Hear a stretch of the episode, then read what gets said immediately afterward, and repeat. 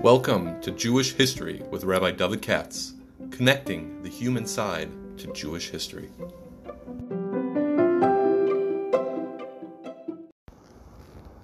For sponsorship opportunities or to support this podcast, please visit our donate page at www.support.rabbidavidkatz.com.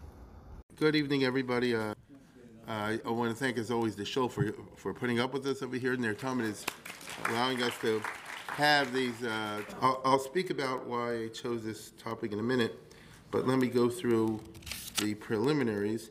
And I'm going to start tonight. As you see, the the, the name of the series about Poland. There we go. As, it, as you can see, tonight's uh, sponsor of the Friedmans, Dr. Morris Friedman, honor as he said of his brother Ira who doesn't want me to say too much about him, even though he's one of the jewels of our uh, community. I do want to say that I want to wish the uh, Friedman family um, a great deal of uh, Shalema, number one, of uh, good health and a lot of simcha in the coming year. And uh, I just have a good feeling that good stuff is going to be happening to them.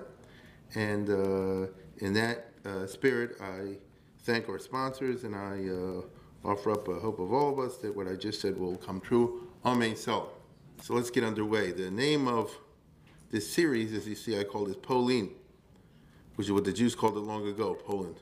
The Poles and Jews in 2018, uh, trying to be friends, but prevented by different versions of a common history.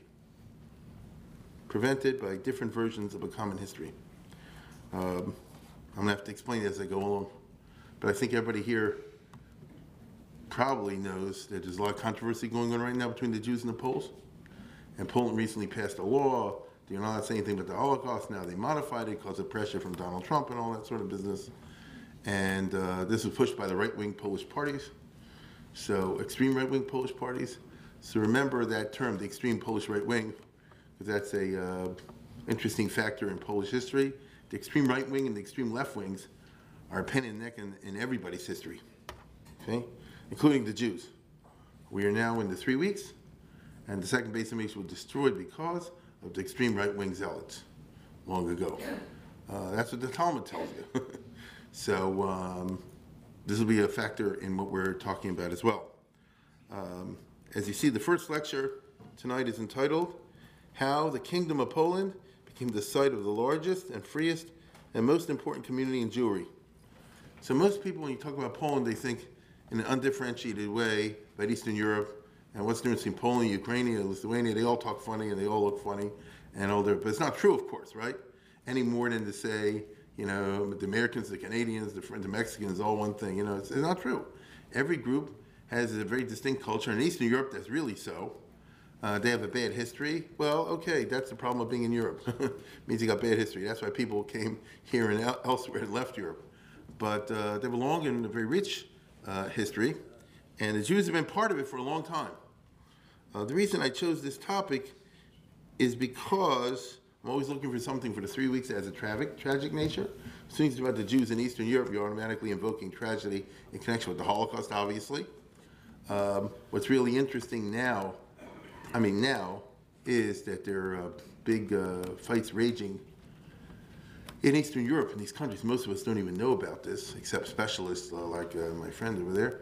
And uh, the, there are whole fights because they don't like the past that they've been assigned. Hear what I said? They don't like the past that they've been assigned. And they don't like the fact that how come the Jews' version of their past gets out there and their Holocaust is acknowledged, but what happened to us is not acknowledged, or not the way it ought to be and uh, different groups within the countries are, you know, playing on history themes. It's a land of lies, but you know, I guess every country is, every country is to some degree a land of lies. Uh, that's why you have such bitter fights now, right now in the United States of America, because liberals, what they say is a lie to the right wing, and the right wing people, what they say is a lie to the left wing. That's how they, that's how they look at it. When you, each one makes a speech or a point, the other side saying it's a lie. So uh, to get a common narrative is not so easy. And do not look for that so easily uh, between Jews on the one hand and your Poles, your Lithuanians, your Latvians, your Estonians, the Belarusians, and all the other business, because they, they don't like the history that they've been, the, the, the, the role they've been assigned in history. And they're trying to uh, argue against it. And none of you have an idea what I'm talking about. By the time it's over, I will have an idea what I'm talking about, at least as far as the Poles are concerned, I hope.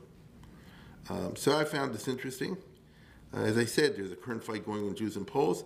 It's not a fight that most Jews want to have. Uh, Bibi, as you know, the other day in Israel made a whole speech. He said, okay, now it's over. Poland uh, withdrew the law. They didn't really. They just said it's a civil penalty instead of a, a criminal penalty. But uh, the state of Israel and the state of Poland actually need each other politically. And so, for whatever reason, they say, you know, we, we want to put all this baggage in the closet and open it up later. We don't want to deal with this now, which is actually a very interesting kind of a situation. There are other countries in, uh, in the Baltic where they have criminalized um, criticizing the, uh, I think Lithuania, Latvia, some those places. If you say that these people uh, helped Hitler or something like that, or you know massacred Jews, uh, you could you, you could be uh, you could go to jail. I know it sounds weird, but uh, there you have it. And uh, why? What's going on? So I'm only going to focus, as I said before, on the Poles, because Jews and Poles lived together in Poland for centuries. It's, it's part of who we are. We're part of who they were. You know what I said? We're part of who they were. Uh, particularly, um, they lived together in the fateful and disastrous 20th century, which was a bad century for the Jews, obviously, and a bad century for the Poles. Now the Jews say, well, they killed, six million Jews. That's Pasha, you know. What did they do to the Poles? Did a lot of bad things to the Poles. I don't say every Pole was a tzaddik. I don't say every Jew was a tzaddik. But they went through terrible times, as they see it. Because to just put in simple terms, you had World War One, and you had World War Two, and then you had Stalin and the communists afterwards. It's not so simple, okay? So uh, the 20th century has been a bad century, uh, by and large, for both groups. Certainly the first half, first two thirds of the 20th century and uh, now they're trying to get past it. Throughout these centuries, and even during the Holocaust, in my opinion, there have always been two sides of the poles, the Yetzer Tov and the Yetzer Hara. I'll say it again. For hundreds of years, you study the record, at least when I study the record, you see a Yetzer Tov and a Yetzer Hara. The question for Jewish history is this. Which Yetzer dominated events in which century, in which era in Poland? Um, and you know me, to do this right, you got to go to the beginning. So, more or less, anyway. So, here we go. Let's start with Poland. It actually starts not with Poland, but with the greatest empire in Europe in the 14th century. What was the greatest empire in Europe in the 14th century? Lithuania. You're laughing because we only know Lithuania is a small country. Look how big it was. That's Lithuania. This part, not, this is Poland. The Grand Duchy of Lithuania, once upon a time, was a gigantic place. Look from the Baltic Sea almost to the Black Sea. It's amazing. Who would ever think? You know, the Lithuanians today are glad they have their Dalai Lamas. Look what look look what they were once. Okay? And Poland's smaller. Correct? The Poles are smaller than Lithuanians, as you can see. So um, way back in the 1300s, uh, the Jogaila of Lithuania, the prince, the Duke of Lithuania, who was a pagan, Ovid of Avodah married Queen Jadwiga of, uh, of Poland and founded a dynasty of kings, a long-lasting dynasty of, of kings of Poland and Lithuania. Notice their children. He, it's like Ferdinand and Isabella was in Spain. Get it? He was the the Grand Duke of Lithuania, that big country. She was the queen of the small country, and their children, therefore, were heirs to a joint throne. But mind you, two separate countries. So, if you know anything about Spain, Remember the Catalans not long ago tried to make their own country and get independence. That didn't exactly work out because their time it goes like this. Just because Ferdinand married Isabella doesn't mean it should be one country. Correct? Aragon should be Aragon and, and Castile should be Castile. So look how it works over here. In America, we don't even remember what happened last year. You couldn't tell me who was the governor of Maryland in the 1950s. And they can tell you who was the king in the 1550s. You see? So um, it's just uh, that's how history works in, the, in, that part of the world. Uh, each kingdom kept its own institutions and uh, governments, and that's why it was a marriage of the century. Okay, this was the start of a gigantic state, even though the state encompassed two sovereignties. So this area was what we call, I'll use the term Kingdom of Poland, but it's really the Poland and Lithuania, you know what I mean? So uh, like Austria and Hungary again, like Castile and Aragon. There was two countries adjacent to each other. Most of the time they got along. Sometimes they didn't get along. They fought each other also, even though they had the same sovereign uh, long ago. And uh, generally speaking, though, it created a zone of internal peace and economic prosperity. Because when you have one general government over one area, and look at all the raw materials you got in Eastern Europe, the endless forests, the endless rivers, the uh, mines of uh, you know precious metals, uh, you know all the good karka, uh, you know the, the, the, the soil, the you know the, with the, the topsoil and all that business, um, just amazing amount of uh, raw materials. So you can have prosperity, and that and they did. That's why the Jews went there. That's why the Jews went there. So I know we always think of Poland like in a black and white movie, you know, but, but it wasn't. Um, their descendants ruled, the, meaning the Jagiellonian dynasty, ruled the kingdom of Poland and the Grand Duchy of Lithuania for 200 years. After 200 years, this dynasty died out because they had no kids. At that point, the nobles of Poland and the nobles of Lithuania got together and they hammered out, they negotiated what was called the Union of Lublin in 1569, by which both lands remained united but autonomous. So even though we don't have exactly the same king anymore for the dynasty, but we're all going to remain what they call a commonwealth, you know? Again, like Austria-Hungary or something like that. For the next two centuries, so in other words, from the 1560s to the 1760s, um, the official name of the country was the Polish-Lithuanian Commonwealth, the Res Publica Serenissima. Uh, anyway, there's the Union of Lublin, a famous uh, episode in, in, in, Polish history. And it meant that uh, in Eastern Europe, you just go one big, large area, uh, more or less the same. Uh, you know, local variation, but I mean, it's, it's like one big uh, empire, and they're going to be fairly well off. Okay, fairly powerful. One more point before we get to the Jews. A very important trend that developed during these centuries, in other words, the 1300s, the 1400s, 1500s, the Jagiellonian kings, was the steady accumulation of power by the nobles. That's what that was the big problem in Poland. They sucked up all the power. Um, in other words, we're Americans, so we're not used to this. But in Europe, it's a different reality. In most countries in the world, it's a different reality. There's a long tradition, not today, but long ago, for a long time, of an aristocracy, a titled aristocracy, maybe associated with land ownership, not necessarily, various ways, and the laws are different for these guys. So there's a privilege in the law. That's the way it was almost everywhere in Europe, and that's why people ran away to this country. That's the reason, okay, long ago. And um, they started a republic here, as you all know. What we have in America is rich and poor. But listen to the difference. If I'm rich and then tomorrow I'm poor, it doesn't mean the fact that I was rich before. It doesn't mean anything. Okay? If you're the grandchild of a rich person, but now you're poor, it doesn't help. In, in, in European countries, if you're the grandchild of a noble, even though you lost your money, all the rest of it, you still enjoy these special privileges in society. For example, you're eligible for a government job, um, the laws treat you better, uh, there are different rules of evidence, um, you know, just a whole bunch of different things. You can't be an officer in the army unless you're an, a nobleman. It's not fair. It's what they consider fair. And they consider that the laws should reflect different fundamental classes of society. And there you have it. Now, in the case of most of your European countries, the nobles always tried to grab as much power as they could naturally. The cities fought back. Uh, the church wanted a piece of the action. You know, that sort of business. In Poland, it so happened that the nobles were very successful in their project, and they grabbed all the power. Um, as I said before, Americans aren't used to this. Very famous episode because Herbert Hoover was an American, and uh, World War I broke out.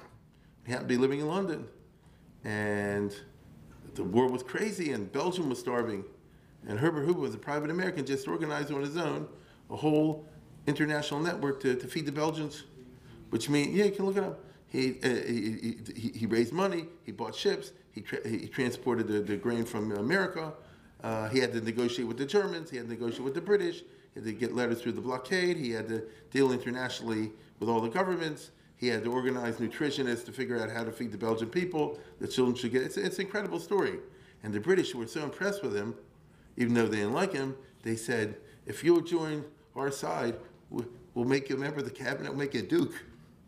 You know, and minister of munitions, because when they had big trouble with the munitions, you know I could organize anything, you're amazing. And he said, I would never give up being an American citizen. That's higher than a duke. You understand? Like, forget it. That's an American sensibility. A European would say, "Are you crazy?" You understand? You, you follow? It's, it's, it's a different. So for us in America, it's hard to connect with this. But that's how I went over there.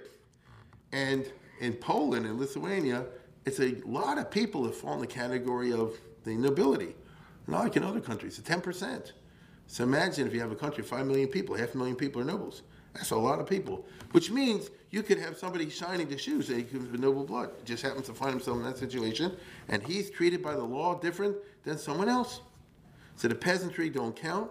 The city dwellers often didn't count, um, except in narrow circumstances. Uh, you know, just get used to it. This was a big problem in Poland. But it was very good for the Jews. That's the point. It was very good for the Jews. So we begin the screwball history of the Jews and the Poles. Um, now, the nobility, the nobles, were a mass of little guys they called the Schlachta and a few biggies called the magnates. And, uh, you know, the magnates own areas, farms as big as Rhode Island or bigger. I mean it, bigger. And uh, the little guys might own a little, you know, control a little piece of land. There are lots of them, though, lots of them. And uh, if we can get the movies up that I want to, you'll see the example I'm talking about. Slowly but surely in Poland, the Schlachta, the nobility, got more and more power until it was formalized in the Nobles' Republic, as they called it, in the 1500s and onwards. Only nobles could own land. They could only only nobles can hold office. They're free of taxes. So that getting tag, and uh, they weren't going to get rid of all their privileges. You understand? They weren't going to do it. Um, many were were uh, small fry, but not in their little Dalai So if a guy owns, if he's a nobleman, owns the territory of a little, this this is my kingdom. You know, your home is your castle, as they used to say. Uh, and that was the reality of Poland. The magnates, on the other hand, were epics. You know, I told you they have gigantic uh, holdings, some of them. You know, the Potockis and this and that and the other. They, there was, there was huge. This is the weird reality in which the Jews will find themselves. The kings of Poland, therefore, were much less powerful. Uh, it's not so easy to be king of Poland. They had some famous ones, but every one of them had a hard time uh, trying to deal with the nobles and uh, was was pretty weak as it goes because he couldn't raise a lot of money and get a big army because nobles don't want you to have an army. And I would have bet the fact you have to fight the foreigners, you have to keep law and order in there. Like that. It'll go, it'll go, you know. It'll, we'll manage. But uh, the king shouldn't get too powerful. God forbid, after the Jagiellonians died, it shouldn't be that a father is followed by a son, because then they might really get too powerful. So what I'm trying to describe in general is that what happened in Poland is the opposite of what happened in the rest of Europe. And the rest of Europe, in these centuries, going back long ago, little by little, countries formed. And the way they formed is somebody called a king or a prince or something like that got more and more money and a lot of power, and then got a bigger army, and pretty soon, you know it, he had, he's the king of France. Uh, there was a time when the king of France was not the king of France, but then things changed, and he was the king of France. And he makes the laws, and he makes the this, and the army's under him, and the nobles better listen. You know, it's never exactly a dictatorship, but it's close to it. Um, that didn't happen in Poland. That's the point I'm want to get across. That did not happen. So basically, if you were a nobleman, Poland was a wonderful and great place. If you were not a nobleman, it was a lot more complicated. Okay? It's a lot more complicated. Under this Republic of Nobles, the main action took place at the parliament, or the diets, as they call them, the same in Polish.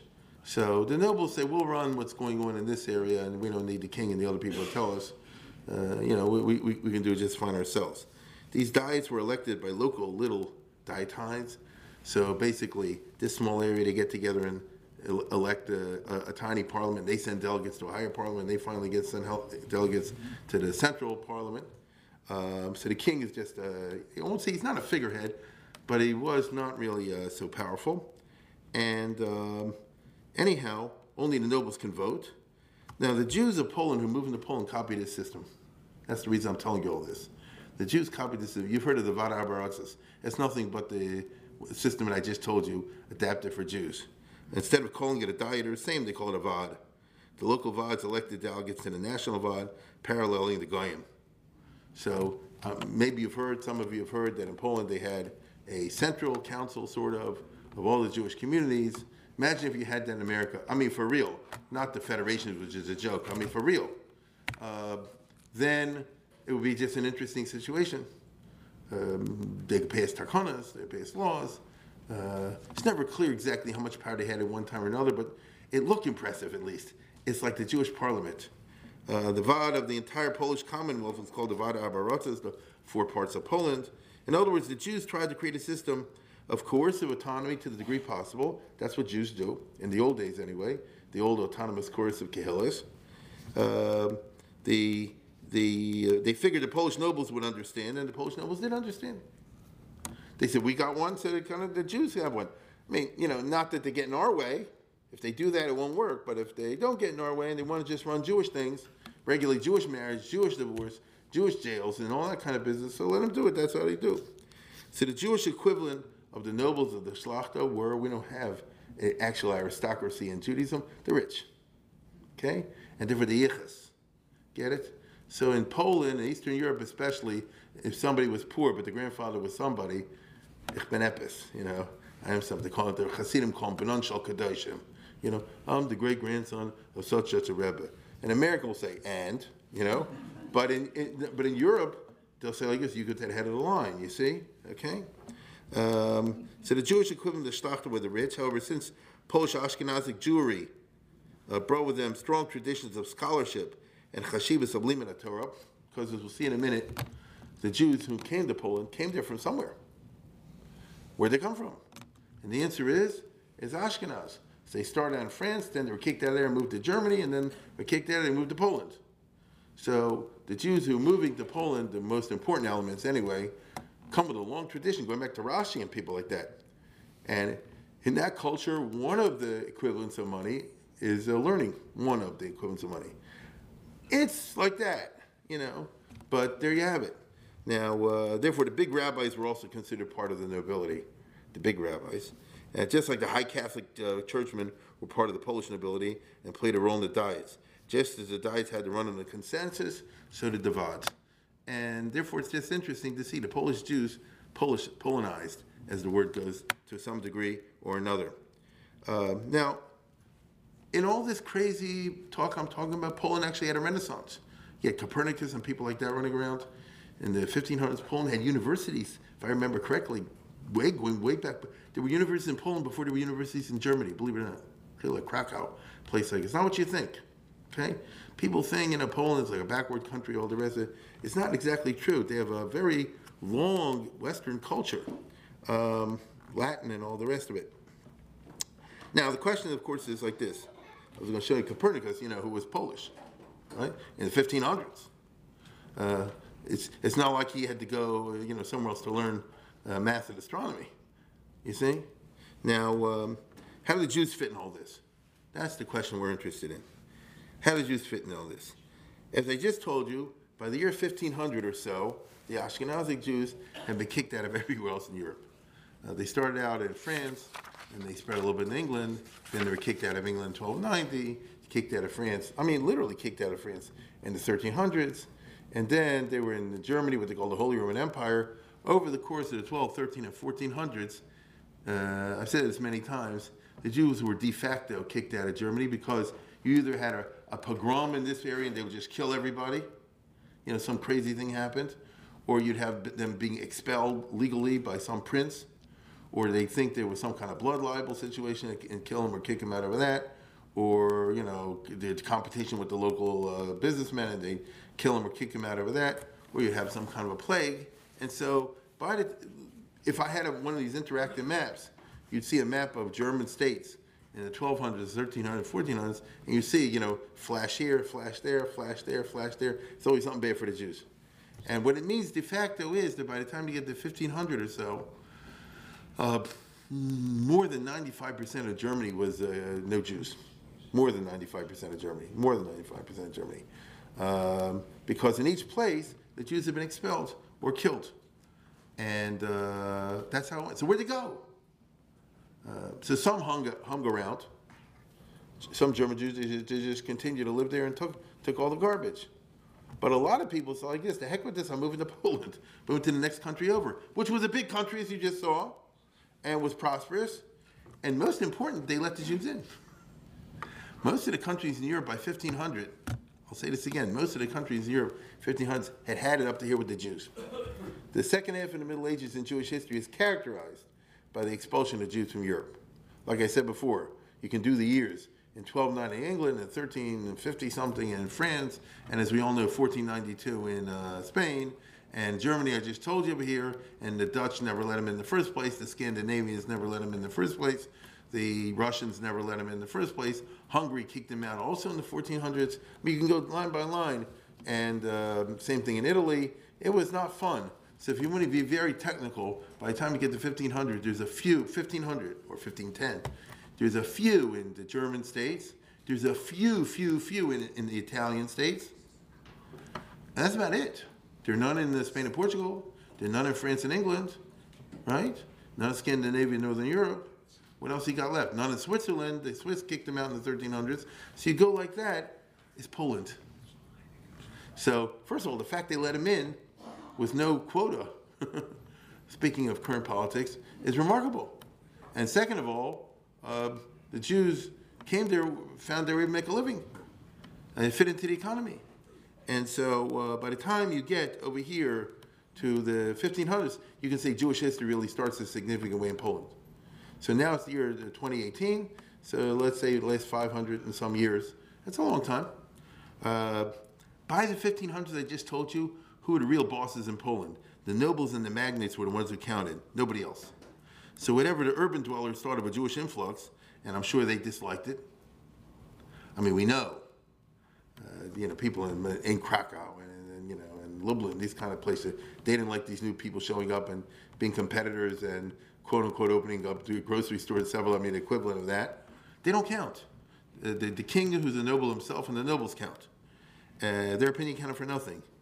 And the Jews were able to make the case that they can be of economic utility to the nobles. And they were. And that's what happened the next 400 years. Okay, that, that, that's how it worked. Uh, in Poland, these nobles, as I said before, were like little kings in their own domain, especially the big ones, and the magnates. And if they don't pay much taxes, all the rest of it, basically your attitude is, this farm of mine, or this uh, 20 miles of mine, is my kingdom. So I'm going to run it in the best possible mercantilistic way to make money out of it. And the, the Polish nobles weren't were intelligent people, but they're not going to go and do manual labor. And so what they did was they allowed into the country different ethnicities that have a history of um, economic networking. Um, I always say like this if you look around today, there are certain ethnic groups that just have a tendency for commerce, and others that don't. So you see Korean uh, grocery stores, you see Pakistani 7-Elevens. You go around the world, the Chinese are always involved in some kind of business situation. This Chinese colony here, Chinese colony there. You don't really see, as far as I can tell, Argentine, uh, you know, uh, uh, uh commercial networks. Okay, you don't see, um, I don't know, you know, uh, Namibian networks, Swiss, but you do see Greek. Um, Korean, as I said before, Arabs, by the way, Arabs, uh, you know, certain ethnicities, Jews. So if you went back to the 1500s, the ones that came to Poland, you had your French, your Scottish, your Italians, your Greeks, Armenians, and Jews. I think that's it. These are just people that Germans too. They're coming there and one helps the other like they do and they set up little networks, uh, informal, informal, and they, you know, make themselves uh, at home in the business climate. So as far as the Polish nobles are concerned, it goes like this. I'm a nobleman. I have a big uh, uh, estate. I want to turn it into uh, cash. How do I do that?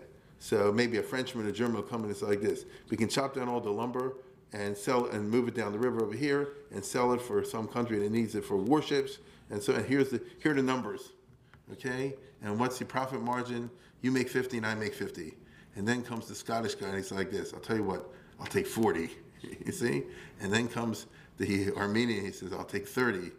And the, by the time it's all over, the Jew says, I'll take 5% or something like that. You know, no, That's what it was. And nobleman is not dumb. And uh, meanwhile, the Jew, first of all, needs anything he can get. Second of all, he, he made a, uh, a niche in the market. You know, next time I'll make 6%. You follow? And uh, this happened all over the Polish Empire. Uh, and consequently, um, Jews, I'm talking about the more wealthy Jews, uh, created large business situations by making themselves of service to the nobles. You got all this land and uh, a lot of grain, and right now the grain market is overstuffed and not much you can do with it. Well, let's turn it to vodka. Where are you going to sell the vodka? You can sell so and so much locally. You can sell so and so much in this country because I have the cousin Shmerel Beryl in Bohemia, and he knows that still, this will go over well over there. Now the Frenchman's also got a cousin, but the Jew will take a smaller piece, you know, and leave more for the nobleman. So if you just widen this to be grain, to be whiskey, to be lumber, to be iron, uh, salt, you know, all this kind of business, it's an economy, isn't it? And so the Jewish people came there, and um, the ones I'm talking about were, were better off. There are others as well, as we'll talk about. And uh, they were of service to the people that counted, and nobody else uh, mattered. Uh, the urban dwellers, the Polish uh, intellectuals, the others didn't like it, but so what? And um, Bnei Yisrael, part of Vayisher Tzivayir, but Matim Alei Aretz Yisrael. That's exactly what happened. And Poland, this large kingdom that I'm talking about, so when I say Poland, I'm talking about the kingdom of Poland, which no longer exists. The kingdom of Poland that I'm talking about included what you call today Poland, and Belarus, and Ukraine, and Lithuania and Latvia, maybe even Estonia. So that's a big area already. So it doesn't mean the little Poland that you see on the map now. It's the Poland of yesteryear. And to be, again, to be technically exact, it's the, the Polish Lithuanian Commonwealth. But that's one big area in which you can do business. You understand? And that's what the Jews did. Now, uh, it's interesting because uh, what really happens by the time it's over is that uh, the Jews come there and they have to compete against other ethnic groups, and they win the battle. It doesn't happen overnight. It happens about 150 years. Um, it means you constant competition. After a while, the others just give up. By the time you get to the 1700s, the Jews are control, under the control of the nobles. So I always like this story. Yeah, that's already uh, that's I was saying before. Not the this was a very great king of Poland, uh, Stefan Batory. He was a very uh, powerful king, but they, he had a hard time running the country because of the because of the nobles. Let's go to the next one, if we can. We, we talked about him. Let's go to the next one. Yeah, you all heard of uh, if you're my mother's age, you heard of Graf Potocki. Well, this is Graf Potocki. Right? Potocki was a giant family. I've told the story many times, but just to give an example, what I'm talking about. In the 1700s, the town of Brody, which he owned, burned down because Mrs. O'Leary's cow uh, fell over and everything was made out of wood and everybody was wiped out. All the merchants were wiped out. I mean, wiped out. And uh, the merchants went to the castle of Count Potocki, who was the owner of everything over there. I mean, literally. And he gave each guy $100,000 cash. Uh, I'm talking about Jews. There were like seven or eight Jewish businessmen, seven or eight Jews. And why did he give him $100,000? Uh, he wasn't in love with the Jews. That's understatement but he was an intelligent steward of his own economic interests. If I give a drunkard $100,000, what's he going to do with it? He's going to blow it in a weekend, right? If I give a business person $100,000, what are you going to do with it? You're not going to go to a fancy restaurant. What's a business person going to do with $100,000? He's going to invest it in something. So these people were merchants. They were tried and true businessmen. They just suffered a reverse because a fire broke out. Okay, they lost everything. When he gave them that kind of money, they went right away to Leipzig in Germany where they had all the big fairs. They had cash in hand. They bought a big ton of merchandise. They had it uh, transported back. It took about two, three years, and the town of Brody was rebuilt on its own, double the size, and the uh, um, what's it called the the the merchanting. Uh, what am I thinking of? The trade, the commerce. You won't believe this. They traded with China, and they traded with Connecticut in the 1700s. That's how big they got. So, uh, did Potocki ever ask for his money back? He's a smart guy. He don't have to ask for his money back. He got his money back manyfold because the place grew and developed into a major commercial center, and they had the rivers and the wharves and employment and this, and that, and the other. And he got his off the top, and he did it very, well. So this just gives you an insight into mentality of these nobles who were not dummies at all. We're not dummies at all. Bottom line, as far as the Jews are concerned, the Polish nobles constituted the Yetzer Tov of Poland during these centuries, even if they did it out of narrow self-interest. The fact is that Poland and its empire became the best galus, even if bad things happen by time, from time to time by capricious nobles. And that's why the Jews called it Polin. Here we find the resting place. Right? It's a play on words, of course. But Polin means here, here we can rest. And uh, because if you know what was going on at that time in the 15, 1600s, in Germany, in Italy, in France even, and other countries, even, even in Turkey, where the Jews had it fairly well, they were treated with extraordinary contempt by the person on the street. You had a, you had a better physical situation living in the Kingdom of Poland, even though most people don't realize that. But a couple years ago, I did hear the Xeris Tachvatat, if you remember, the Khmelnytsky massacres, and if you read the memoirs the Jews lived that time, especially the Yeven Metzulah, uh, even idealize it a little bit, uh, the, the, Jews ha- had it good, and particularly because it was a perfect storm. And the perfect storm was that the Polish nobles wanted them there, but they didn't want them to be part of there. Okay? You're not Polish, and so uh, don't interfere in our culture, and you know keep to yourself. That's what the Jews wanted. They're Ashkenazic Jews. They're Ashkenazic Jews. What do they want? Their idea of, a, of an ideal situation is to have a, a, a place in the village or the town, which is all Jews, and you don't have anything to do with the Polish uh, business. And on the other hand, you cultivate a very heavy and very intense interiority, and therefore Poland became a very Jewish uh, kind of a culture uh, area. Uh, culturally and religiously, I said before, that therefore the Poland and the Ashkenazic Jews hit it off because of this weird uh, storm. But that's what happened. And uh, you know, the guy basically said, "You're here, but you're but but you know you, you're, you're seen when you're seen, when you're not seen, when you're not seen, and uh, you know keep your own business." They expected a Jew to read a Jewish book. They didn't expect to read a Polish book. You see, and the Jews wanted it that way. At least the rabbis and the rich people did, and uh, therefore everybody got along great in that particular regard. So, though born of illiberal motives, the Jews were freer to practice a full-blooded Yiddishkeit than anywhere else. Isn't that funny? Okay. It's not because of uh, Thomas Jefferson principles, there was none of that. It's not because of the rights of man, or everybody's entitled to freedom of their own, because of this weird situation. But the Jews says like this, who cares? Especially the Ashkenazic Jews of old. You're Bubby's Bubby's Bubby.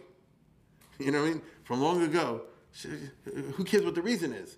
Is it better than you find in another country? There's a famous Ramah.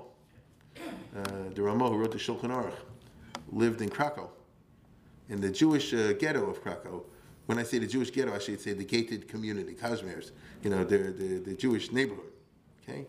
And uh, which was such a, an, a, a, separate part, then on the get, they would write, you know, this is done in, in Kazimierz, not in Krakow. Like in Baltimore, we say, this, this get is, is done in Forest Park, you see? You know, the, the, that kind of thing. So uh, he had many students.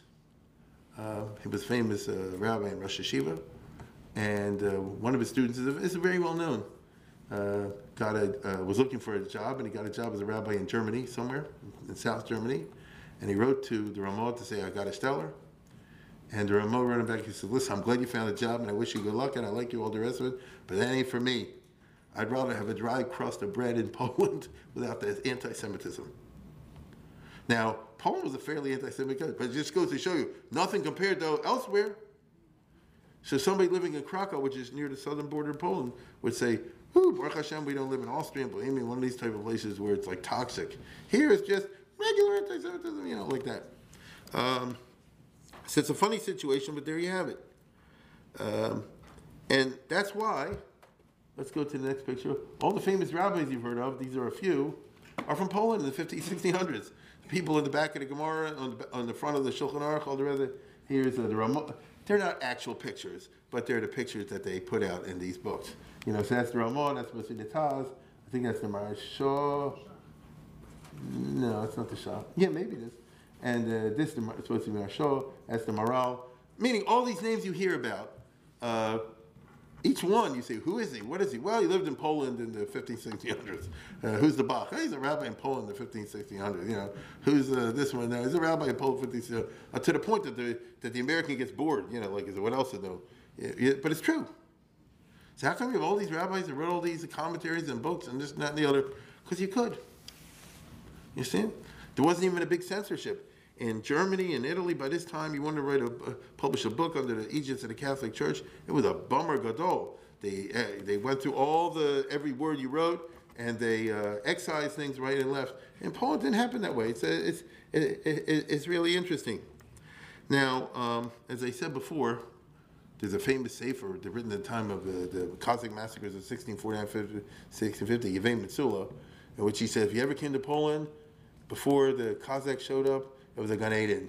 You had Torah, you had Avoda, you had Gmilos Chasadim. Every town had yeshivas. He says, every town had yeshivas. Every town had at least 30, 40 people that had smicha. Uh, they, the Jews had uh, synagogues. Uh, they had an organized system of chesed. There was a national women's committee that made sure no girl made it to 18 without getting married. You understand?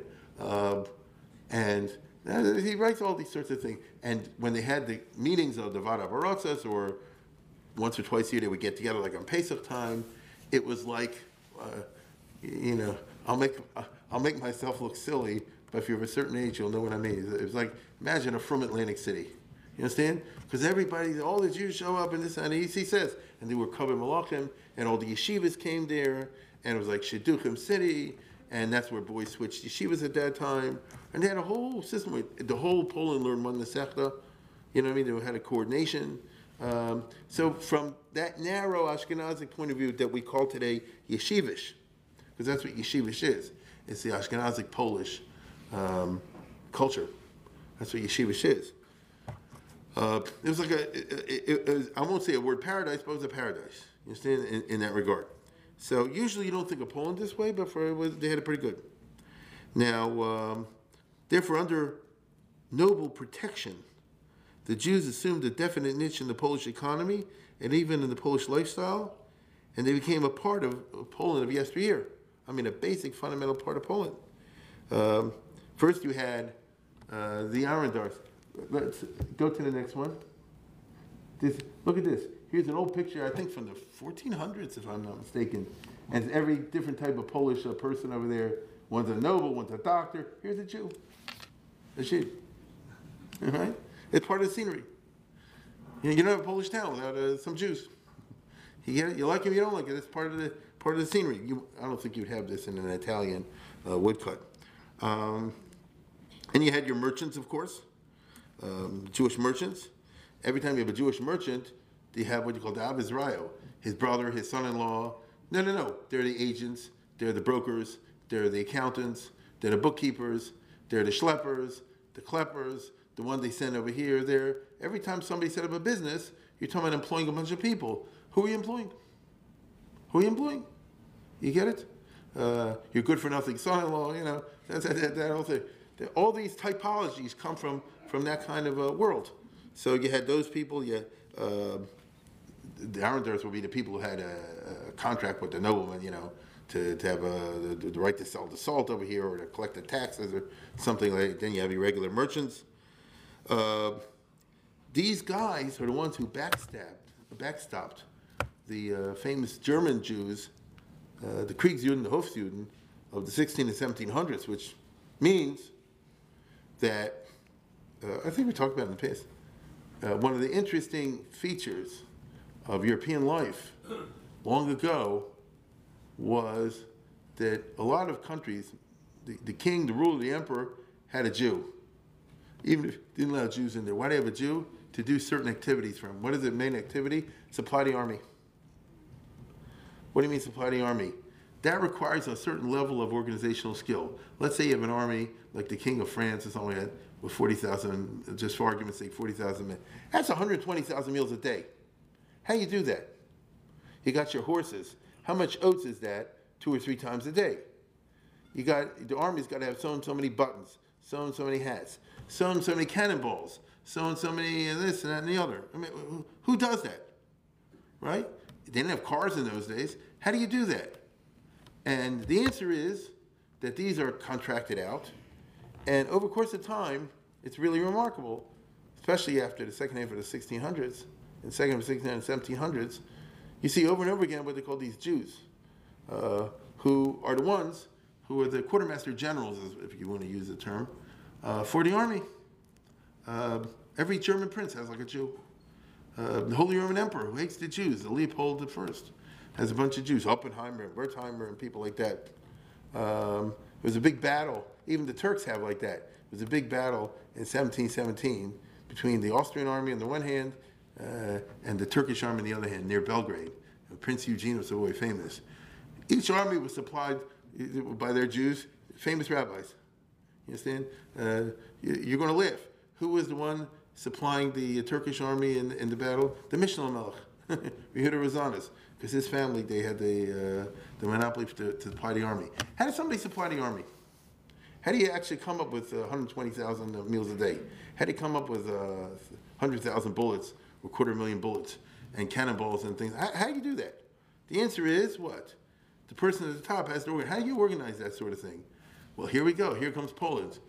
I need so and so many meals a day. So that means you need a lot of grain and a lot of fodder for the horses. So I'm living in Germany, but I have a cousin who lives near the Polish border, and he has a friend who has a cousin who lives in Poland. That guy works for Count Potocki, and the other one works for Count Czartoryski. And they've got uh, lots of grain. And it's a matter of business. You know, if the numbers work out, and supply and demand, and you tell this cousin, who tells Shmerel, who tells Beryl, all the rest of it, I want to buy up every piece of grain in this province now for this for, for this season.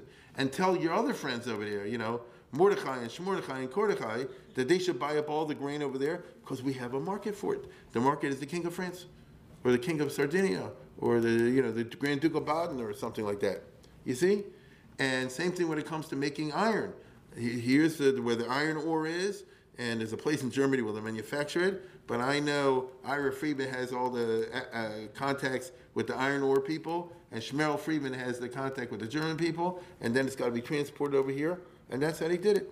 If you, it's, it's, I mean, it sounds like I'm making fun of it, but it's really remarkable that all these uh, military campaigns were um, on the supply end run by Jews. That's what they call the Hofsjuden. And it was all backstabbed, backstopped by uh, these Polish guys who uh, can deliver the material, deliver the goods.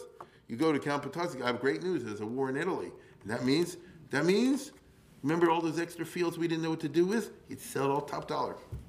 You see? You know that extra forest we didn't know what to do with? You now make a mint because the Queen of England is having a war with the King of France, and the Navy is going to build it there, and the kind of wood you have is a good wood, and so on and so forth. This is how life was done once upon a time. Uh, then, of course, aside from these guys who are serious, uh, wealthy people, you have the natural handlers and hawkers of the flea markets, right? Because everywhere in Poland you have a shuk, you have a market. I call it a flea market because in America you call it a flea market. Over there it's a regular market. And uh, uh, we have descriptions. The, uh, I mean, towns where your parents, grandparents, great grandparents came from had markets once upon a time. And before the Russians showed up and messed everything up, there's a new book about it actually. Uh, in the old Poland, it was something along the lines of a free market, and therefore everybody's hawking and handling all the time. How do you make a living? The average Jew, what he does is, he says, what's, what's for sale? He says, I heard there's beeswax over here, I can sell over there at a profit. Right. Then he goes over there, meanwhile he finds out there's extra ladies' skirts, he brings it back over here. Then he finds that there's hosiery, you sell it over here. And a week later you find, you know, there's pig bristles, and they, you sell it over here, because there's some people that want that. Then you find that, you, you understand, those are never one thing all the time. And every family, I mean, let's put it this way, this is the origin of the famous joke we all heard, you know, Nishkiret Shabbos. Because one, long ago, if you went in Poland, uh, whether they should or they shouldn't, as soon as they got into the shul, you know, everybody said, I guess, I saw this, we could do this, that, and the other, you know. And you're not supposed to do it on Shabbos, but it happened on Shabbos, Shabbos. Uh, that's how life was lived. And it was fairly prosperous. That's the point I want to get across. If not for invasions and wars and junk like that, it kind of worked. You understand? You, you know, some people have hand to mouth, some people this and the other, but the, uh, you know, um, the, the, the country was full of resources, and the food was there, and the uh, stuff to buy and sell was there, and that's how a lot of people made their uh, their living. And culturally, uh, the most famous of these is ubiquitous taverns. Okay, because uh, the There's actually a book that came out no longer about it. I'll show you the cover. Uh, all the bars are owned by Jews. What do I mean when all the bars are owned by Jews? The bars are always owned by the noblemen. That's a basic monopoly the nobles insist on. Because it's the easy way to make money. It makes sense to me, right? Uh, what's one of the major sources of revenue for the United States government? Booze. True or not? How did FDR, here's a question for your uh, thing, how did FDR finance the New Deal? Because they got rid of the prohibition, and then the revenue came in from the booze. Okay, that's what they, they found out. So, uh, like it or not. So, um, when it comes to Poland, one of the, you got all this vodka because you have all the grain, you can turn into vodka. All the grain can turn vodka. The nobles naturally selling this. We have monopoly on this, no stills, you know, we're the only ones that do it. But I'm not going to do it. I'm going to get somebody to do it. He's not going to get a Pole or Ukrainian to do it. They'll drink up all the goods. Jews don't drink. Now I don't know if that's true or not, but the culture was the Polish nobles also like the Jews not going to drink up the the uh, the thing. If they take a l'chaim once in a while, that's not what we're talking about. In Eastern Europe, that's not called drinking. You know, he says they uh, the Jews don't drink. They call the rite of propination, and that and it was a basic part of uh, the, the, the national culture, and uh, Anyway, wherever you went throughout Poland, wherever you went, I, can't, I wasn't there, but you know, a lot, a lot of places, a lot of places went throughout Poland. It's a piece of land, the nobleman of some sort or other is owning it, and there's a peasants around there, and there's one bar. But it's not a bar, it's a tavern. There's a tavern in Poland, I'm not, I don't even know what the right word is. Uh, it's because it, it is a bar, it's also 7-Eleven. No, I'm serious. It's also Best Western. I'm, I am serious. It's a post office. Uh, what else? You know, it's like four or five other things. You get it? It's a restaurant. Okay? Now, an American would like to go in there. Uh, if you ever read the descriptions, Jeremy Bentham was once traveling through Poland, the famous uh, English philosopher, and it was the middle of winter, and he stepped inside the bar. Woo! He said, "I'll sleep. I'll sleep with the coach. You know, I'll take. I'll take my uh, uh, chances with the wind." But uh, if you have a strong uh, nose and a strong stomach, that's how life was lived once upon a time. Wherever you go through Poland, is it you? Right there. I'll show you a movie in a minute. You'll see. You'll talk Polish movie, Geisha movie. Okay. Um, the the uh, look at that. These are Polish paintings. Who's playing music? That's another place. Is this? It's also a swing a swing show. You know what I mean? No, I'm, I'm, I mean it. I'm serious. They don't have a jukebox. They have a Jew. I know, I know you're laughing, I know it's funny, and, and I said it for that reason, but it's actually true. So here are the Poles, right? And he's actually dressed fairly nice, so it's most likely a Sunday coming home from church, right? Or maybe a chazana. I'm serious. Might be a Polish wedding. And what you do at the wedding is afterwards you come into the place over here and you order rounds and all the rest of it, and he is making the money and giving such and such a percent to the nobleman. You get it? Well, obviously he's trying to squeeze as much out of him as he can, and that's how life was lived for thousands and thousands and thousands of Jews. This is where it comes to Mechiras Chametz, because it, all these Jews, when they came to Poland, encountered for the first time in Jewish history booze. Am I right or am I wrong? In Mediterranean countries, you have wine. There's no whiskey. In the Talmud times, in the Bible times, you have wine and beer, beer from, from dates. Um, what did the Jews know in their history up to before the 1500s? brandy, cognac. It's all from wine. You understand? Maybe vermouth, things like that. I don't know. Uh, real liquor, they encounter in Poland. That's encountered in Poland. And not only encountered in Poland, they sell it. So it used to be that Mechiras Chametz on Pesach was not so difficult. But when you came to, because you just made sure, like many of you do, to get rid of all your chametz by Pesach time, more or less, you know, an intelligent uh, Akeres Habayis can figure out how to do that. Uh, but not if your whole stock is uh, barrels of booze. You know, what do you do with that? Therefore, they had to come up with the whole idea of Mechira, and you're not transferring it and not moving it. But anyway, the first thing they tried to do in 1500s halachically was to see if you can make an argument, al pidin, that whiskey is not chametz. That was, and no, there were rabbis that did that, but the Ashkenazic sensibility didn't feel, they felt like a guilty conscience, that's cheating. It's interesting, you know. You see from here what the religious conscience is. But selling it through, uh, like we do, that they felt okay with. Um, those that did. Um, see, uh, by the way, this is, let's go to the next one. This is from a book by Professor Glenn Dynner, came out not long ago, called Yankel's Tavern. in which he is a whole study of what I'm just talking about over here. And I know what he's talking about. I mean, he says over here, Yankel's Tavern is a very famous scene in Polish literature.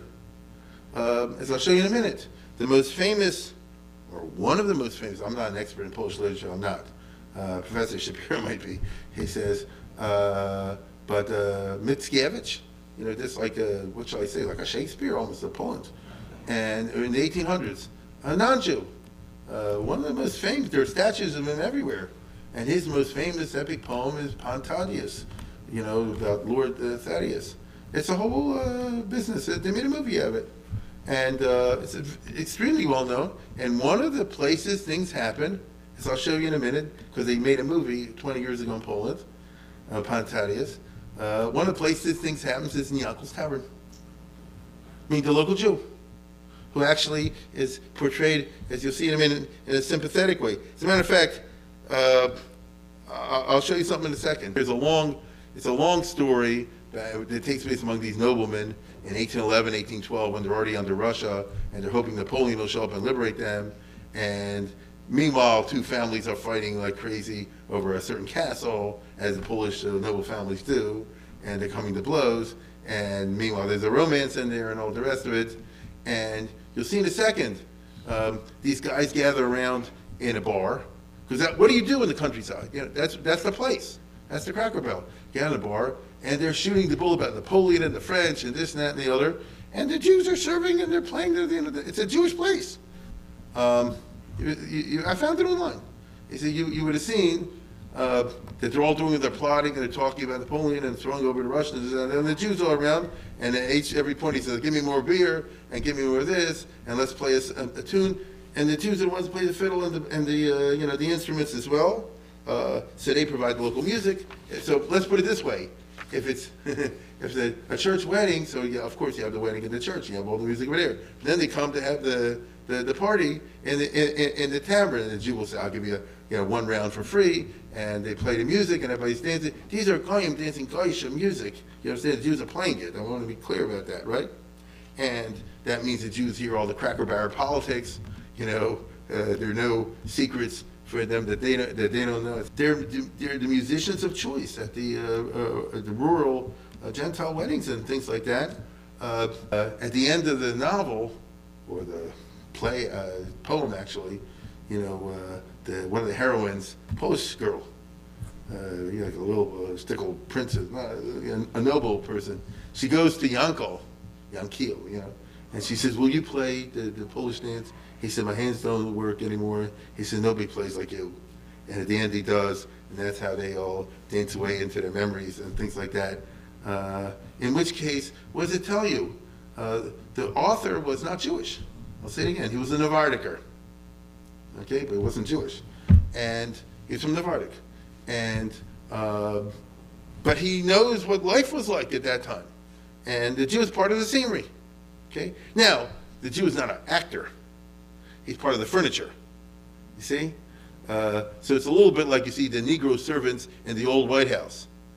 But not exactly. But not exactly. Because you see, the Jews are their own culture. They're of service to the Poles, but to kind of get out of the way and let the Poles do all the actions. The Jews don't fight the wars. They don't plot the plots. They don't dream about, you know, kicking out the Russians, but they're there. So I'm simply sharing this all with you to say once upon a time, it was part of the warp and the woof. Um, is the other is the other movie also not working? The next one should work. This, this one's playing on that screen too. Okay, well let's well, we'll we'll try it.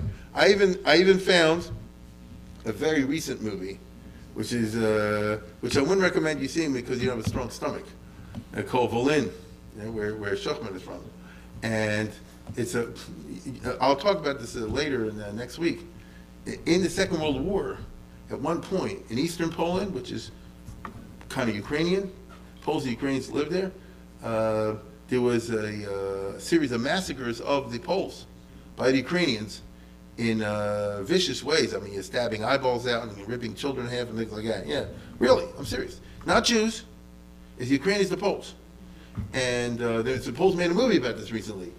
And uh, the reason is because the Ukrainians and the Poles, as we'll see in a minute, always had a lot of bad relationships.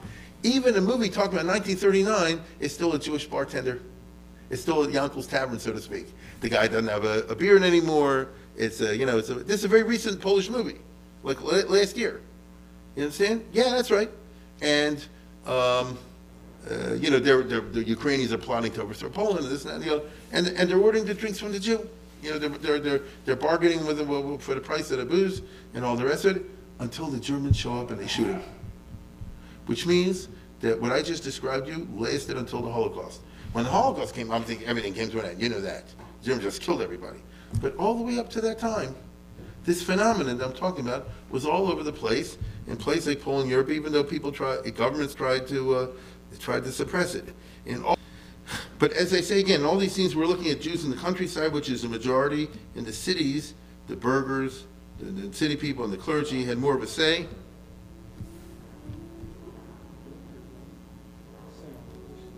Yeah, this is the priest who's trying to get, he's not really a priest, trying to get everybody to revolt.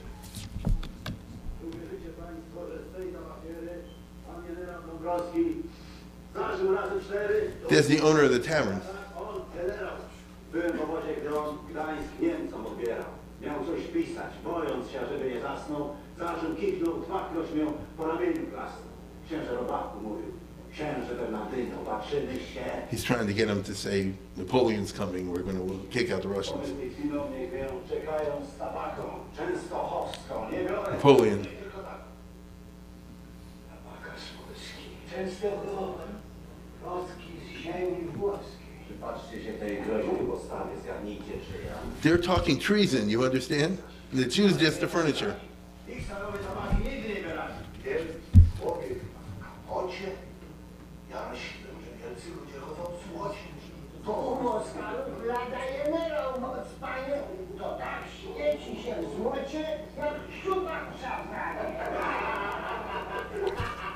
Here's the players.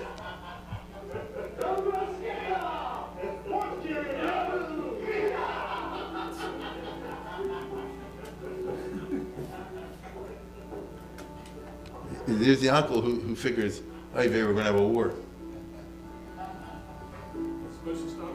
Yeah. We'll stop in a second. That was one. Were you able to get any of the others? Yeah. Here the guys tried to heat everybody up and said, let's go have a fight with the other noble family and kill them. Oh. You know, all these people are little nobles, nobelach, you know, little, you know. Hey, Jeszcze chcę ostatki wyprzeć z rąk dziedzica. he's the agitator. Któż to? Mam co mam gadać? A już ci, soplica! Oj, to cię nie wyczę! Nie co zrobić? They're getting their anger up.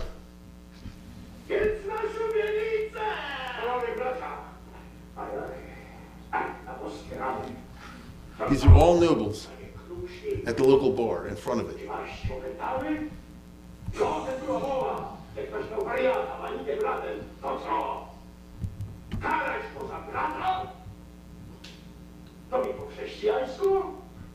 Nie tak, panowie bracia, w Wielkopolsce było. Co za co za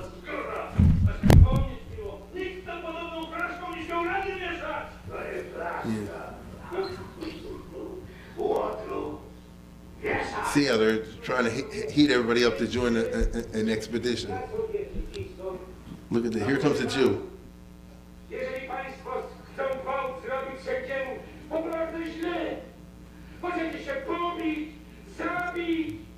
A- The voice of common sense. A sprawnika kurwa. Po wiosnu zabity jest żołnierz kurwa, wszystko jedny. Asesor w domu tylko świśnie, tak raz przymarszyły. Let's see a coward. Stoją jak umyślnie. A jeśli czekacie Francuza, to Francuz jest daleko jeszcze, droga duża. A wojna jeśli będzie, to chyba wiosną. A teraz... Napoleon's not coming till later anyway. A nie gadać! Głośno o tym, co było, bo gadać, to daremno. Lecz tam żyje! Nie wklej palców w języki. See that? Do ciebie idzie. No, but it doesn't bother him.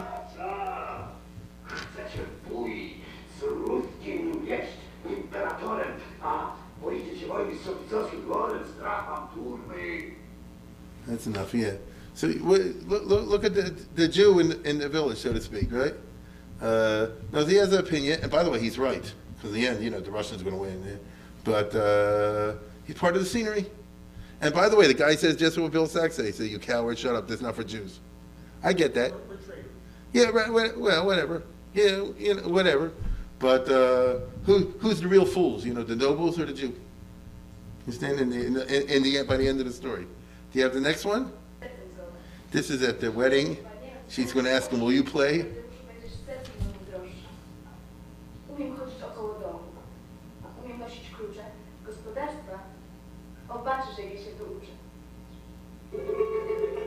He's the only one. This is a Polish dance of the nobles.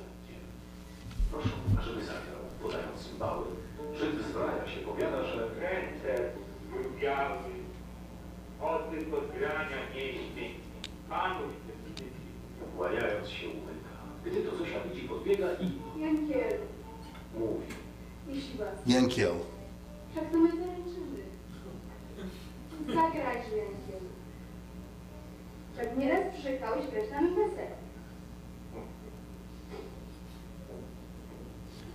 See, he has a reputation of being the only good. What, what is it called? Zither, yeah, dulcimer, yeah.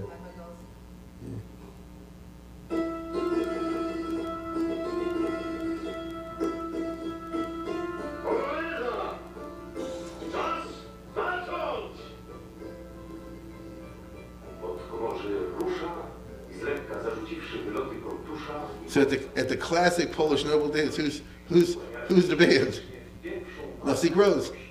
you understand? Okay, that's enough. You know, it goes on and on. But you, you, you, again, you see the point.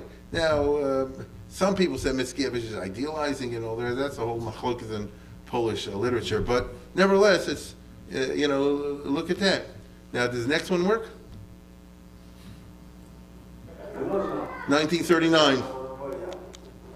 Is it? the Ukrainians? Is a Jewish barkeeper again? Tavern keeper.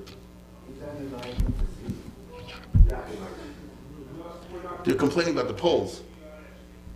Chodzić po celach i konfiskują następnych zbroi i fe. Proszowski stanu Ukrainy. Lingwy szkoły pozamykane. Dobry.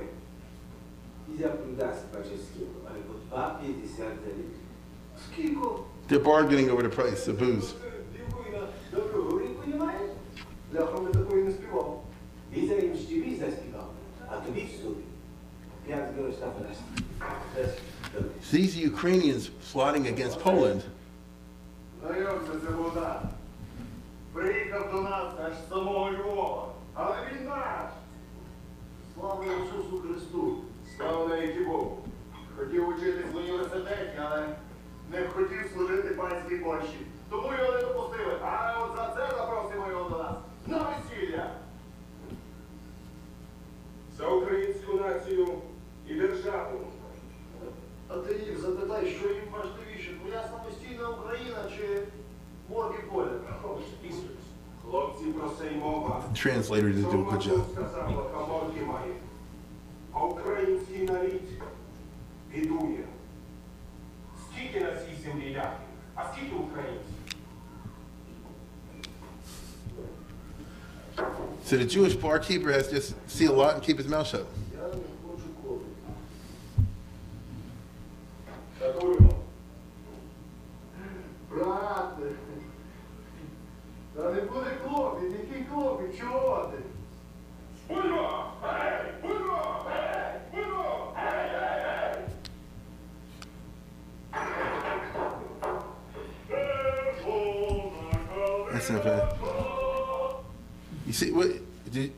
1939, the Jews still part of the furniture.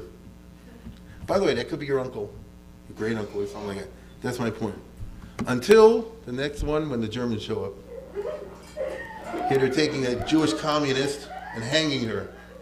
She was the communist teacher sent by Stalin.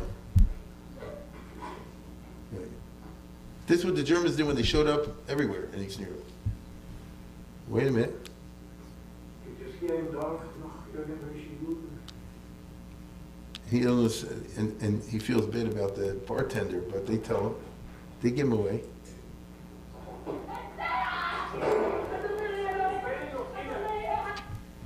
That was the end of the Jewish bartenders, because the end of all the Jews in, in Eastern Europe. So that's what I mean when I say the Jews are part of the countryside part. You, you ran into them everywhere. That's my point. Okay? Now, uh, even in urban settings, the Jews, uh, well, let, let me put it this way. Everything I've been talking about Jews in the countryside, which is the majority in the cities, you had the clergy and the burghers had more of a say, and there were pogroms and things like that from time to time. It was worse. Uh, I remember in Vilna, there's a shul, main shul, where after the fifth or sixth hakafa, on Simchas Torah, they sat down and they did something like Eicha or something like that. It wasn't because they're misnagdim, but because they commemorated that once the Jesuits broke in with a bunch of college students and killed people in the sixth hakafa, back in the 1600s. That became like a custom. You know, so you had those kinds of things, uh, because in urban areas, they, there was there was a larger concentration. But even there, the Jews could appeal to the magnate who owned the city. In Poland, most of the cities were owned by a guy. So you could talk to the guy who owned the place and say, Prince so-and-so, Count so-and-so, you know, "Uh, we need law and order over here for things to do. Uh, Meir Balaban, a famous historian, has all these uh, uh, records that he found where, you know, the polls say the Jews can't move to Park Heights. And the Jews move to Park Heights anyway, you know, and the Jews can't buy houses in uh, Forest Park. And they buy houses in Forest Park anyway because they get the magnate and the noble on their side. The bottom line is, that the nobles provided effective protection in return for effective economic benefit to, to the nobles. From the point of view of the nobles, the Jews are one of their assets, like their animals, an intelligent steward who takes care of productive animals. You don't let them get away. This is from, uh, I did this years ago, from the famous Polish novel about the Khmelnytsky massacres with fire and sword. We see the, a, a, a magnate, one of the biggest ones, uh, Jeremiah uh, uh, Vishnevetsky in the 1640s who is fighting against the Cossacks who've up, risen up against him, and uh, they try to uh, flatter him and get him off the guard, but he's not falling for it. But the first thing you'll see he says is like this Let's get the women and the Jews out of here.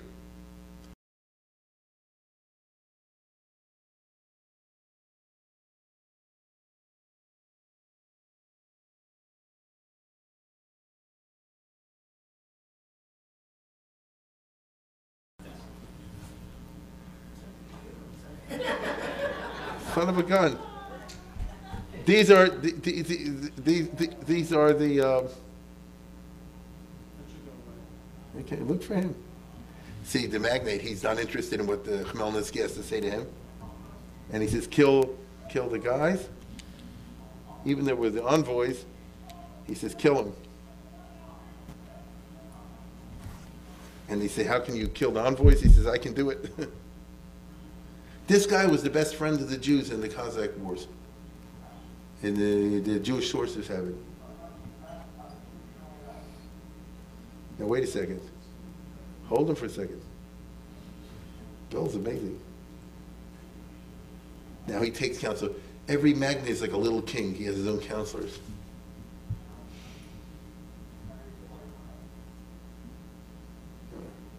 Watch this.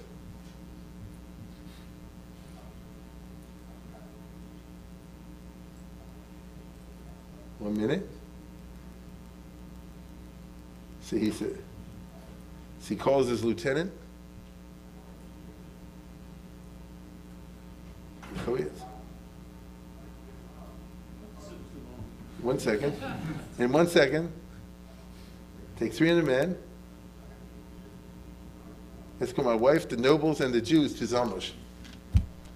Because he's saving his animals. you understand? There's a classic case of here. Okay.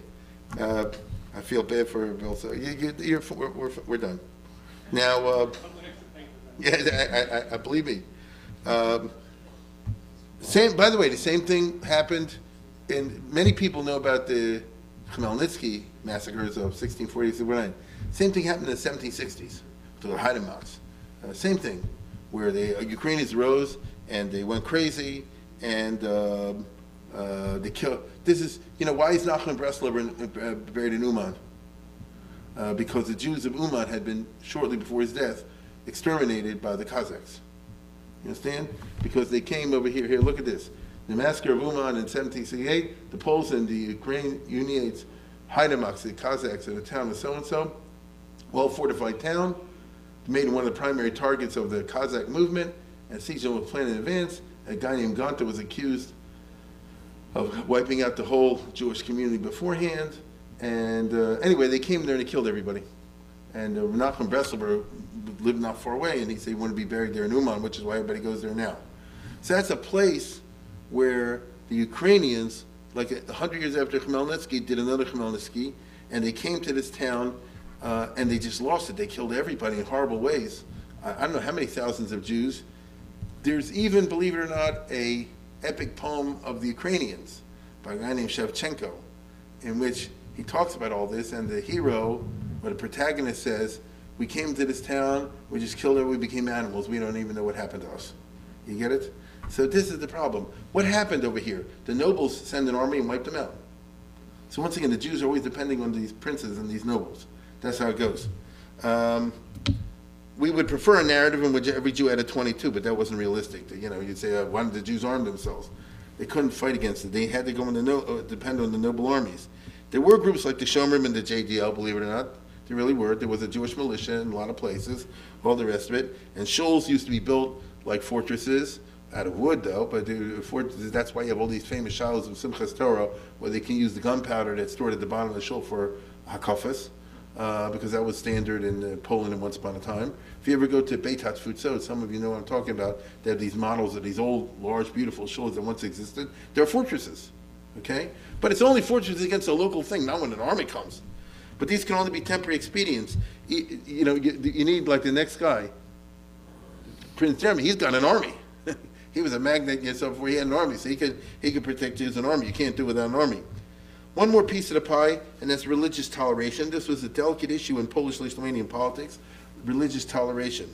The, uh, because the Protestant Reformation, believe it or not, made a lot of converts in Poland. This is interesting in certain parts of Poland. Uh, the Jesuits, uh, determinedly and successfully, over a long, long period of time, converted most of the Protestant nobles, well, not all, uh, through a Kiruv program, because the Jesuits are famous for the end justifies the means. They're very good at that um, not through violence. So you didn't have in Poland burning of heretics or anything like that.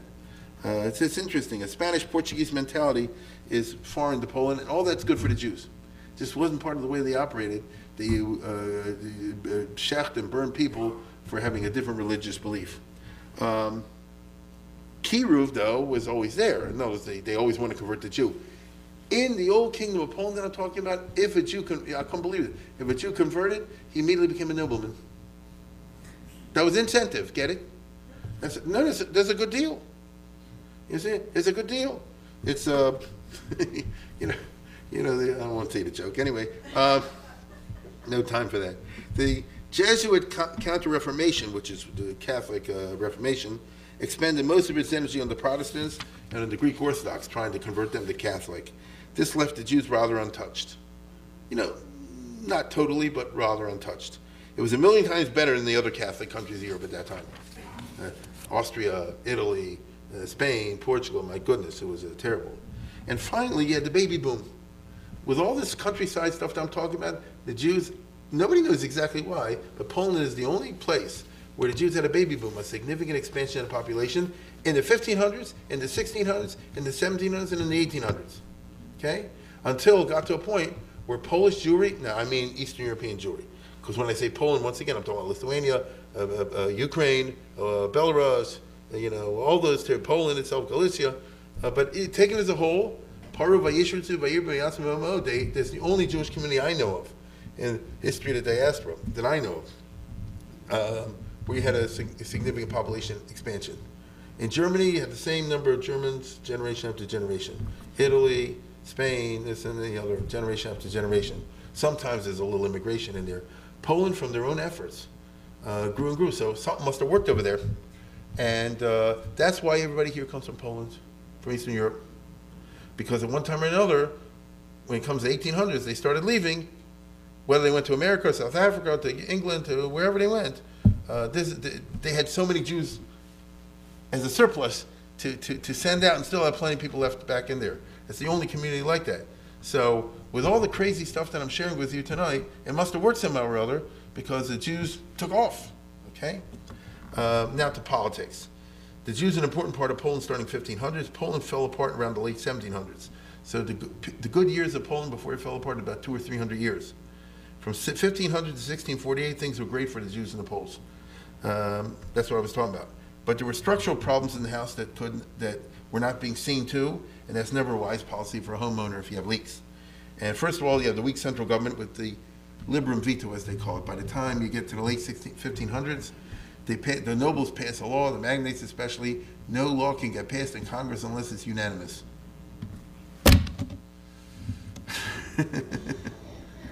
right? Uh, how, that's right, exactly. Liberum veto. Anybody can say I veto it. You know, free veto. Right? So how's, how's that going to work? Um, this made sure, of course, that you'll never pass a law that David Katz doesn't like. Right? That's the idea behind it. You know, that depend me. This made sure that the kingdom had the, all the disadvantages of a monarchy and all the disadvantages of a republic, not the advantages. There was no strong executive, so structurally you have a problem. Who can run the government? Who fights the wars? Who makes sure that there's uh, enough money in the treasury and all that? None of that. There's no strong military in the wealthiest country in Europe. That's real dumb. This guy was a great hero, King Stefan Batory. He beat the Russians, he beat the others. He's always fighting on the cheap, like George Washington. Why? He was the king of the richest country in the world, or richest country in Europe. Shouldn't have been like that. You understand? But they always uh, him out, and nobody would give any money, and he was always living hand to foot. And uh, this is this, this is how it went. Uh, the nobles could not could not help but put themselves first ahead of their country. If there was to be an advantage, if it was to their advantage, they would make a deal with a foreign country against the interests of Poland. That's just who they were. Happened over and over again.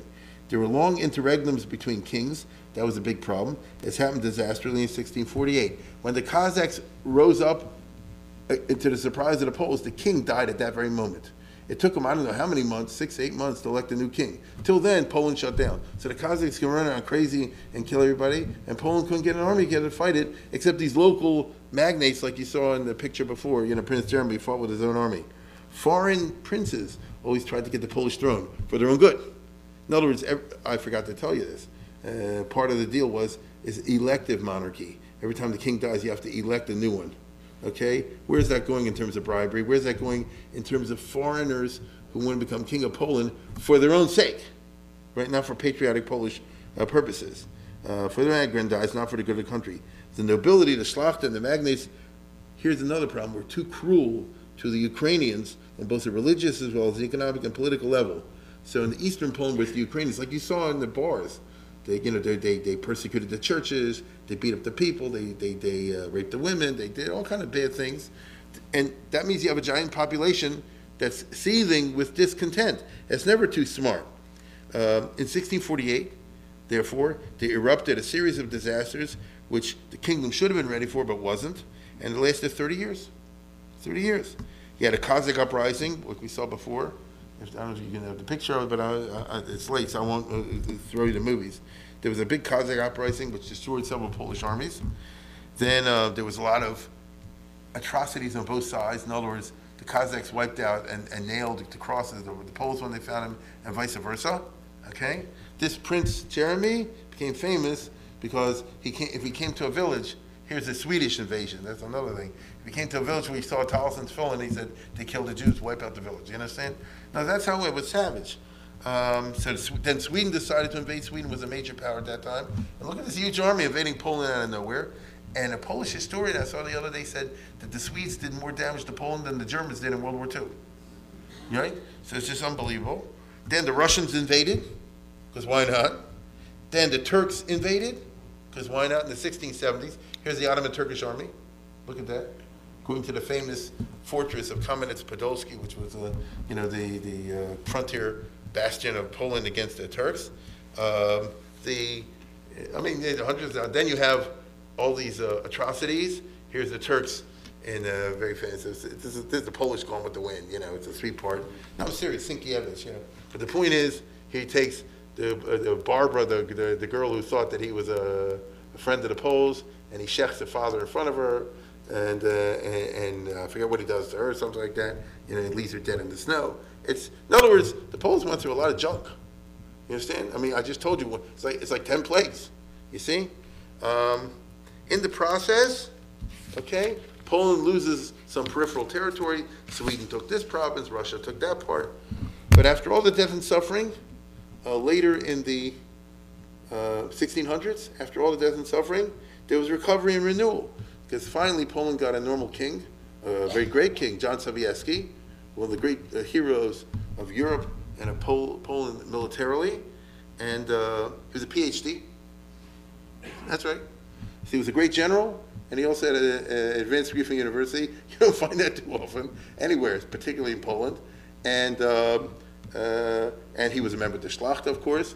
Here again is a very famous. Uh, you can see. You can you can uh, t- turn the sound off. We just showed the thing. He's a, it's after a hero has blown himself up in a fortress. So he's saying they're, they're, they're making a whole speech, and Sobieski, the great general, is going to come in, and he's going to. You'll see in a second. Here you go. He said, "Enough for speeches. Let's pull out the swords." And he, the sword of the guy who broke his own sword when he when he blew up the fortress, not to surrender to the Turks. He holds it up as a symbol.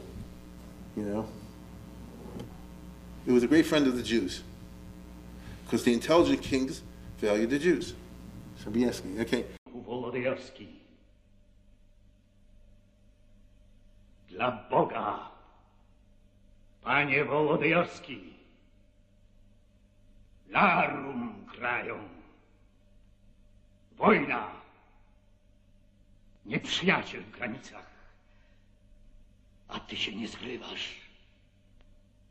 Szabli nie chwytasz, na koń nie siadasz. Co się z tobą stało, żołnierzu? Zaś swej dawnej zapomniał cnoty, że nas samych w żalu jeno i trwodze zostawiasz. Kto nieprzyjacielowi opór stawi? Kto go wojować będzie? Kto podniesie upadłe serca nasze?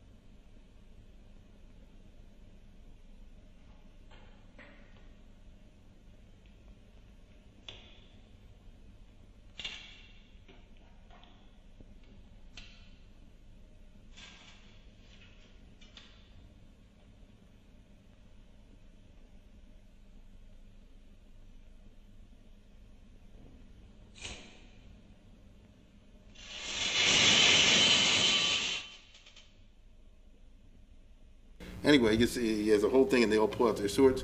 Um, renewal and recovery for the Jews. After all the terrible things that happened to Gezeres Tachvatat that we covered years ago, the horrible suffering of the Jews, life moved on. In other words, it was a 30, bad 30, 40 years to live, 1648, uh, about 30 years to live in, and then it was over, so, so to speak. Um, and the other ethnic groups left Poland. They said this place is crazy. So the Jews are the only ones left. So they have all the stores. They have all the uh, money lending operations. They have all the sort of thing under the nobles. You see? So the Jews have monopoly in economic things. This is the law of unintended consequences. Sobieski was a great man, was prevented from carrying out the necessary reforms during his reign. He helped the Jews a lot. When he died at the end of the century, Poland, always rich in resources, was poor in intelligent statecraft.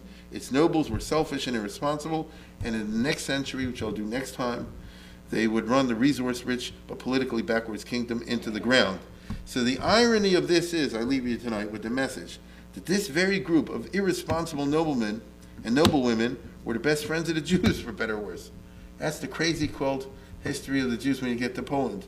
Under this republic of noblemen, the Jews developed the largest and freest Jewish community anywhere. When I say free, I mean the Jews were more free to be as Jewish as they wished. And the Jews took full advantage of this. No wonder the Jews called it Polin. This is the place we rest. The problem was that this support for the Jews was confined to the nobles. As long as they were the only ones who counted, well and good. But a day would come when the other 90% of the population would have a say in the nation's governance. How would this 90% of the uh, react to the presence of such a large and noticeable non-Polish minority group scattered throughout the land, often controlling significant parts of the economy? This was a very uncomfortable question, as we will see. But while it lasted, right, Poland was better uh, than just about anywhere else. Good night.